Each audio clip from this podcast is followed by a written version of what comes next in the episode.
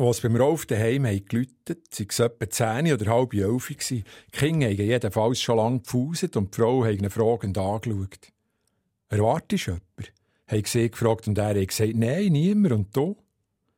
Er sich dann auftun und an der Tür ist ein Pizzakurier gestanden.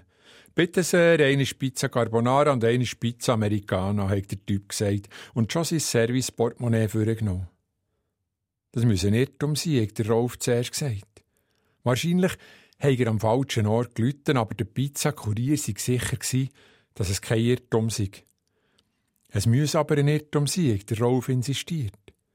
Nein, er hat genau die Adresse im System, hat der Kurier noch einmal betont. Am Rolf seine Frau hat irgendeiner gefunden, es sei kein Sinn stürmen. Sie hat sowieso noch so ein Späthüngerli und so eine Pizza, das möchte sie jetzt noch verleiden. Du hast eigentlich recht, hat der Rolf gesagt und am Pizzakurier das Geld gegeben. Dann sind er mit der Frau am Kochentisch gehockt und hat noch eine Flasche Wein aufgemacht. Haben sie zusammen Pizza gegessen. Sie sind sehr romantisch geworden, fast wie früher in alten Wege Zeiten. Aber nachher konnte er ewig lang nicht pfusen. Das verstehe ich, habe ich ihm Rolf gesagt. Ich kann auch nie gut schlafen, wenn ich so spät noch etwas Schweres esse. Der Rolf konnte nicht wegen dem nicht pfusen. Vom Magen her wäre es kein Problem gewesen, hat er gesagt.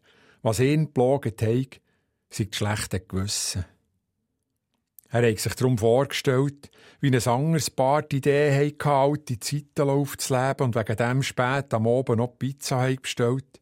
Und jetzt hat er mit seiner Frau die Romantik genossen, die im Grunde genommen dem unbekannten Paar hätte gehört, wo die halbe Nacht vergeben auf ihre Pizza gewartet